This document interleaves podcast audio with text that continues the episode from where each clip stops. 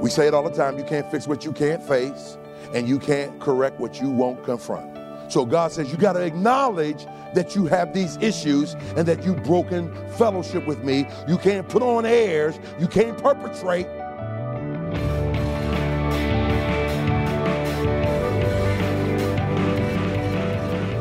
This is Treasure Truth with pastor and author James Ford Jr., senior pastor of Christ Bible Church in Chicago. I'm Steve Hiller. Glad you've joined us today as we continue to look at a recipe for restoration. And, Pastor, if we want true restoration, if we want forgiveness and then that healing of that relationship that has been broken, why is it so important for us to really just go into that mess and to deal with that offense? Why can't we just say, well, I've confessed and I've repented and we're moving on from here? Well, you know what, Steve? Here's one of the problems that I believe we're having in America. We're suffering from a relabeling of things. Uh, and uh, what I mean by that is this uh, we call murdering babies choice. Hmm. Uh, we call uh, same sex relationships gay. Uh, see, you can't have a proper prognosis until you first have a proper diagnosis. So, you know, prognosis is is the cure mm-hmm. and the diagnosis is that which is the because mm-hmm. And so what we're coming up with uh, is a wrong cure because we have a wrong cause. Why is it so important to get in there and get your hands dirty so that you can call it what it is? Hmm. And until you call it what it is, you're never going to really deal with it because you when I go to the doctors and he says, "Okay, uh, stick out your tongue, let me see your eyes, ears, all that." I'm not hurting there, but he does that because symptoms can be shown through those gates. Okay, yeah. Now, when he does the prescription, he's got a diagnosis. He says, "Okay, this is what's wrong with you." That's where you have to start. And and the text says, if my people which are called by my name shall humble themselves mm-hmm. and pray and seek my face and turn from their wicked ways, then which is a logical connector of time. In other words, we've got to do what we're supposed to do. It sounds conditional. If we want God to do what he said he will do. And the problem is, we don't want to do what we're supposed to do. And so we go about relabeling everything and minimizing sin Mm-hmm. You know, we don't call sin sin. Best acronym I heard for sin is self-inflicted nonsense. That's what it is. and and we need to acknowledge this is sin. Yeah. And as as you say, when we do acknowledge that it is sin, when we do call it what it is, then we can get that proper, not just diagnosis, but prognosis and get that right prescription. That's right. Which ultimately is Jesus. Well, well you're not ready to repent until you call it sin. Hmm. So if you're not calling it sin, you're never going to repent. And if we don't repent, then that logical connector of time is canceled out. He says, Then will I hear from heaven, will forgive your sin and heal your land. This land needs to be healed, Steve, and yes, it's it not going to happen until we call it what it is. Well, we've been talking all about Second Chronicles chapter 7 and verse 14. So I hope you'll open your Bible and join us there as we continue a message, a recipe for restoration. Here is Pastor Ford. See, here, here's the thing that I don't think people understand. And, and I'm in a small camp, I understand that. People say, What's going on in the world today? Remember a conversation I had over 25 years ago with Pastor Lyles. We went to Pastors Conference, and we were coming down North Avenue. We went somewhere because uh, we, didn't, we didn't like the food that they had, so we went somewhere. He showed me somewhere over there to get, get my eat on. And so we coming back, we come down North Avenue, and Cabrini Green was here, and the parking lot was over here, and they were building a Starbucks. And I said, Whoa. He said, What you want about? I said, Look at that. He said, Nothing but a Starbucks. I said, Wait a minute. Starbucks, Cabrini Green. What's that tell you? He said that they building a Starbucks across from Cabrini Green. I said, no. Nobody up there is going to pay $5.50 for a caramel mocha latte. They're like, I am. I have never bought coffee from Starbucks. You want to know why? Because $5.99 gets me a big 16 ounce Folgers that lasts me three months. So why would I pay $5? I can go get my own cream. I can go get my own mint if I want. And I can only have one, I can have a whole coffee pot of them. And so then he said, uh, then I said to him, I said, man, you see things are changing. And I said, man, I said, watch, that's gone. So then he said, oh, you, you think you're a prophet, pastor. I said, no, watch, I'm telling you, they're not going to put a Starbucks over here for Cabrini King people. Man, they're about to do regentrification in this area, I bet you. Well, well, I was right. So then he said, he said, uh, yeah, he said, I often wondered how God's going to do this with America being so powerful.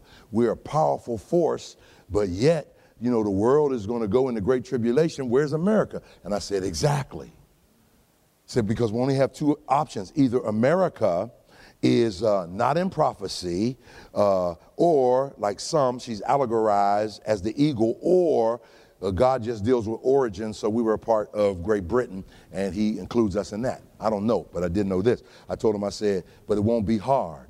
He said, it won't be hard. I said, it won't be hard to crumble America as a superpower. He said, Come on, Pastor Ford. What would they have to do? One thing I said. He said, What's that? I said, Get rid of middle class people. That's all you got to do. And this was over 25 years ago when I said that. So I'm not a prophet nor the son of a prophet, but I did work for Moody, a non for profit organization. and uh, I said to him, I said, All you got to do is remove the middle class. He said, You ain't going to be able to do that. I said, You only got to do one thing to do that. He said, What's that? I said, Take away the American dream because middle class is middle class because of the equity in uh, homes that we own. And what did they do? When, when, whenever I want to get a lower rate, like I got a, I got a, uh, it's a less than 1% mortgage. No, that's when you keep a good FICO score. that's what I tell all the time. I pay my bills on time. Amen. But anyway, so to get this, I had to have my house appraised. I said, would that be good? See what I'm upside down. I have no equity. I've been paying for my home since 2000. For 15 years, I have no equity. No equity in my home. And so, what has happened? Over 1 million homes were foreclosed. What are they getting rid of the middle class? I don't remember what it is, so, so don't email me if I misquote it. it is somewhere between one to three trillion dollars that we owe China. Look at what's happening. Japan and China are buying American land. From what I was told, Pebble Beach now belongs to the Japanese. Uh, that many things down in Florida are being bought up by the Chinese. Now, here's my point. Why? Because we didn't turned our back on God because we took prayer out of school and the Bible out of school and the Ten Commandments out of the courtroom. We said, God, we don't want you. We have aborted over 45 million babies since Roe v. Wade. We have murdered that many children. 45 million, over 45 million. And so what's happening? It is God saying, You don't want me? You don't have to have me. And it's the consequences of sin. What's happening in our churches? Why are Christians so ineffective? What's going on? Could it be we're not in fellowship with God like we ought to be? Come on, there was a time. Think about it. We, we, this country had a Judeo Christian ethic. We don't have that anymore. We don't have that anymore. We, there, was, the, there were four of us here uh, um, around 25 after. And so we start talking about what's happening with our children today. Why are they so wild and crazy and all that? And we begin to talk about, you know, they get too much and they're exposed to too much too soon, too often. You know, there, there are children who are involved in grown folks' conversation and, and say something. Man, in my day, I'd have been picking myself off of the floor looking for my teeth.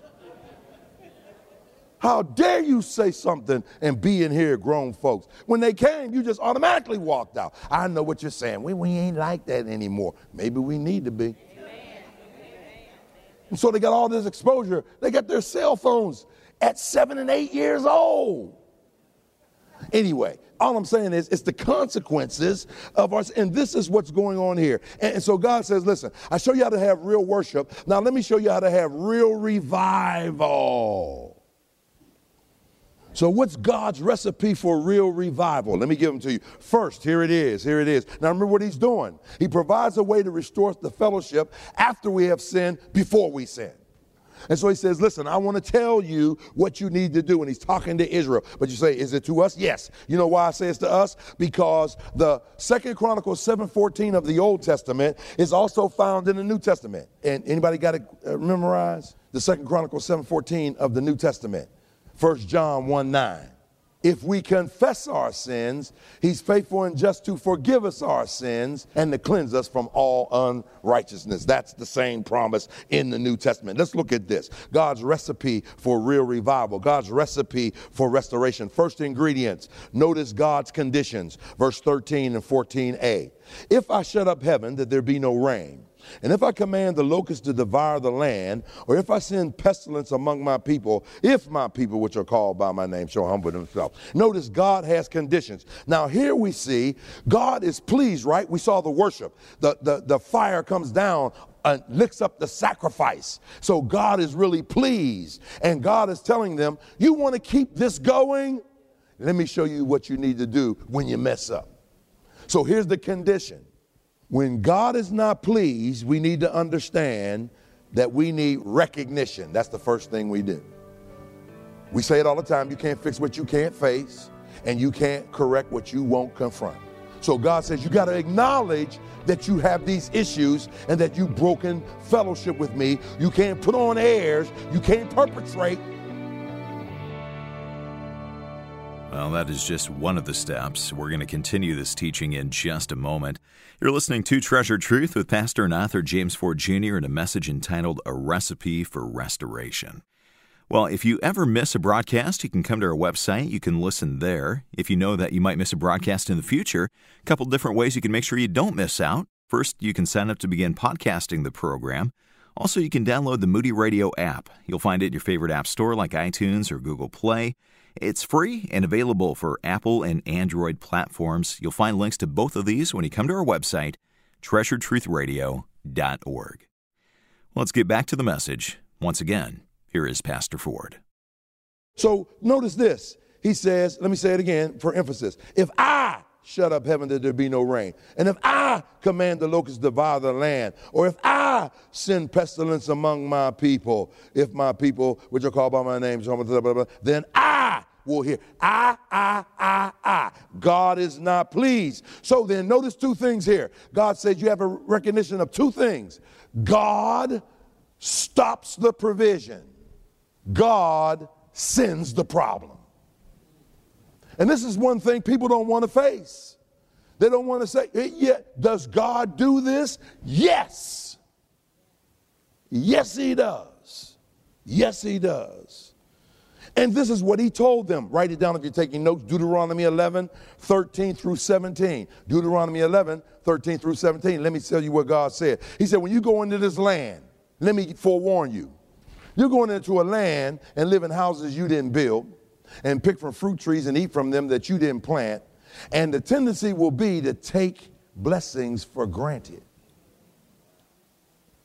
And when you do that, he didn't say if you do that, and when you do that, I will be upset.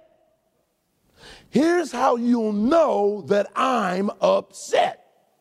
I stopped the early and the latter rain. Now, what's the early rain? The early rain breaks up the ground and makes it moist to be able to plant the seed.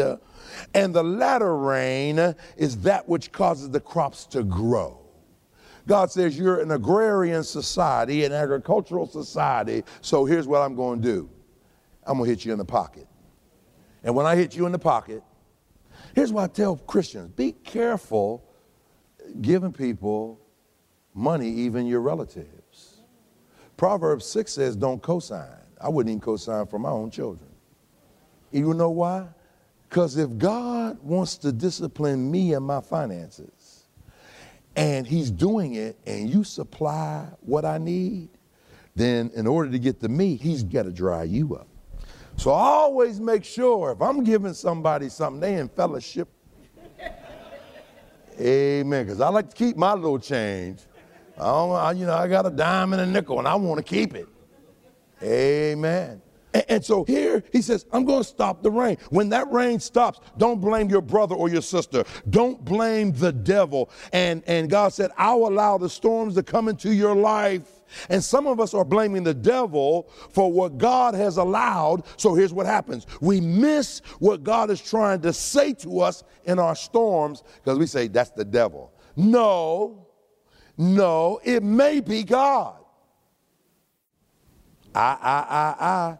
See, here's the problem with many of us as believers. Now, I'm going to say it, not none of you. As believers, we often have high expectations, but low living. Take us as husbands. Sometimes we want summer wives, but we bring home winter weather. Doesn't work. So God puts us on our back. Why? Because when you're on your back, there's only one way you can look up, up. And, so he's got to put us on our back so we can look up. Yeah, and so he stops the provision and he sends the problem. Joshua 7. Remember what happened? Achan saw that Stacy Adams shoes and that and and and that silk tie, and uh, he said, "Man, that's that's that's off the chain. Oh yeah, I look good in that. Going to Sabbath worship." Hid it in his tent. They lost. Joshua gets on his knees. Oh God, what's going on? And what did God tell him? Who remembers? Sin and get up off your knees. There ain't this ain't the time for praying. This is the time for dealing with sin. Have we ever thought that yeah, we're saying we want to pray more, and yes, we are, but maybe it's time to deal with the sin in the camp. Yeah, time to deal with the sin in the camp. And and that's, you know, it's like it, it's like we don't want to do that. Let me tell you what it's called accountability holding each other accountable. I wish you would be as ready to hold each other accountable as you are me.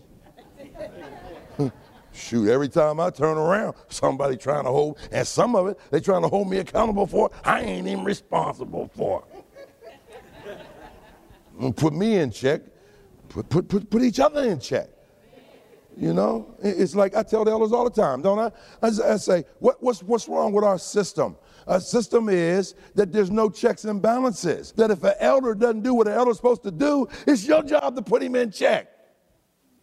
It is. If that's your elder over you, you I, I was talking to a brother, and he was telling me how he put his elder in check. I was saying, wow, I wish I could have him uh, lay down and give blood transfusions like, like to everybody that, that, that talks about, you know, this is going on and nobody won't do anything. Man, you do something.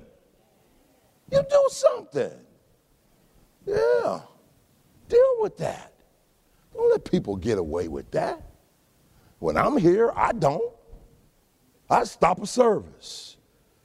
I got emails about that. That brother went off in his, uh, whatever he wanted to call it, in the middle of our service and I just got up and I said, We don't, we don't, that's not biblical. I showed you where it wasn't biblical. And I said, That better not happen in here again. I got an email. That was so cold. You could have been more loving. No, I will not. Because I don't want anybody to think that I'll soft soap anything about the word. Paint the church whatever you want to paint it. Do whatever you want to do. But when you mess with that word, you gonna see me, baby, and I'm coming to fight earnestly, contend earnestly for the faith that was once and for all delivered. It ain't happening here. Not on my watch. No. No. Because when I get to heaven, he got a lot to get me for, but it ain't gonna be for messing with his word or allowing somebody else in here to mess with his word. I'll tell you that. That's the truth there. Now I'm telling you what the Lord loved, that truth. Amen. Amen. So, and so uh, he, he says, listen, you better recognize Joshua, deal with the sin in the. Have you ever noticed we're trying to medicate what we should be casting out? Okay, let me move on. one little boy, one little boy went to his daddy and said, Daddy, why is obedience so important? He said, Son, because obedience is better than a spanking. He said, Oh, yeah, I understand. Yeah.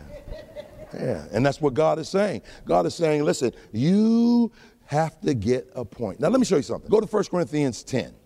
Go to 1 Corinthians 10. Uh, one day we, we, we're going to go to this, uh, but right now I just want to show you the outline for the passage. Let me just read one part of it. Moreover, brethren, I would not that you should be ignorant. What does that mean? They were ignorant. When Paul says, I don't want you to be ignorant, it means that they were ignorant.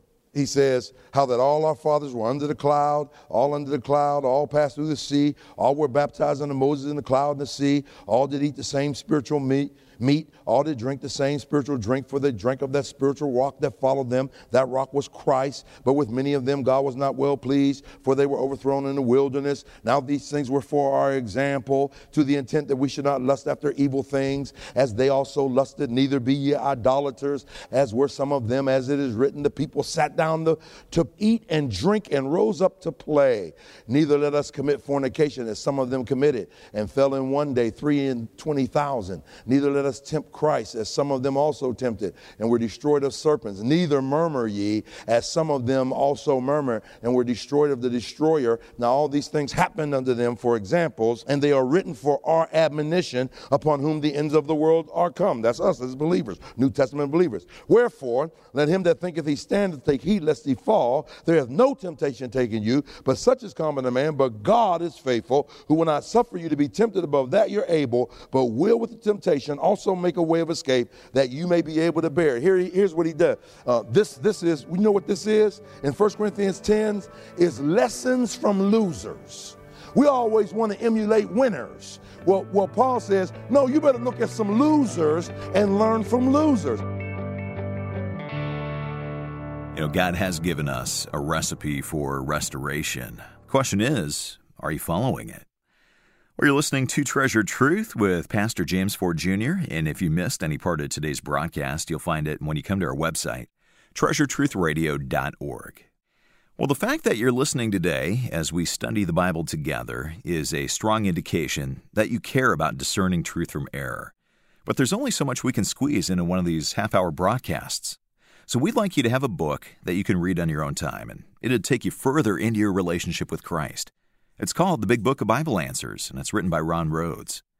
Now, this is a book that you can read from cover to cover, or you can just flip through it randomly, reading answers to questions that you care about the most. The chapters are divided into questions about the Bible, about God, the afterlife, and a lot more.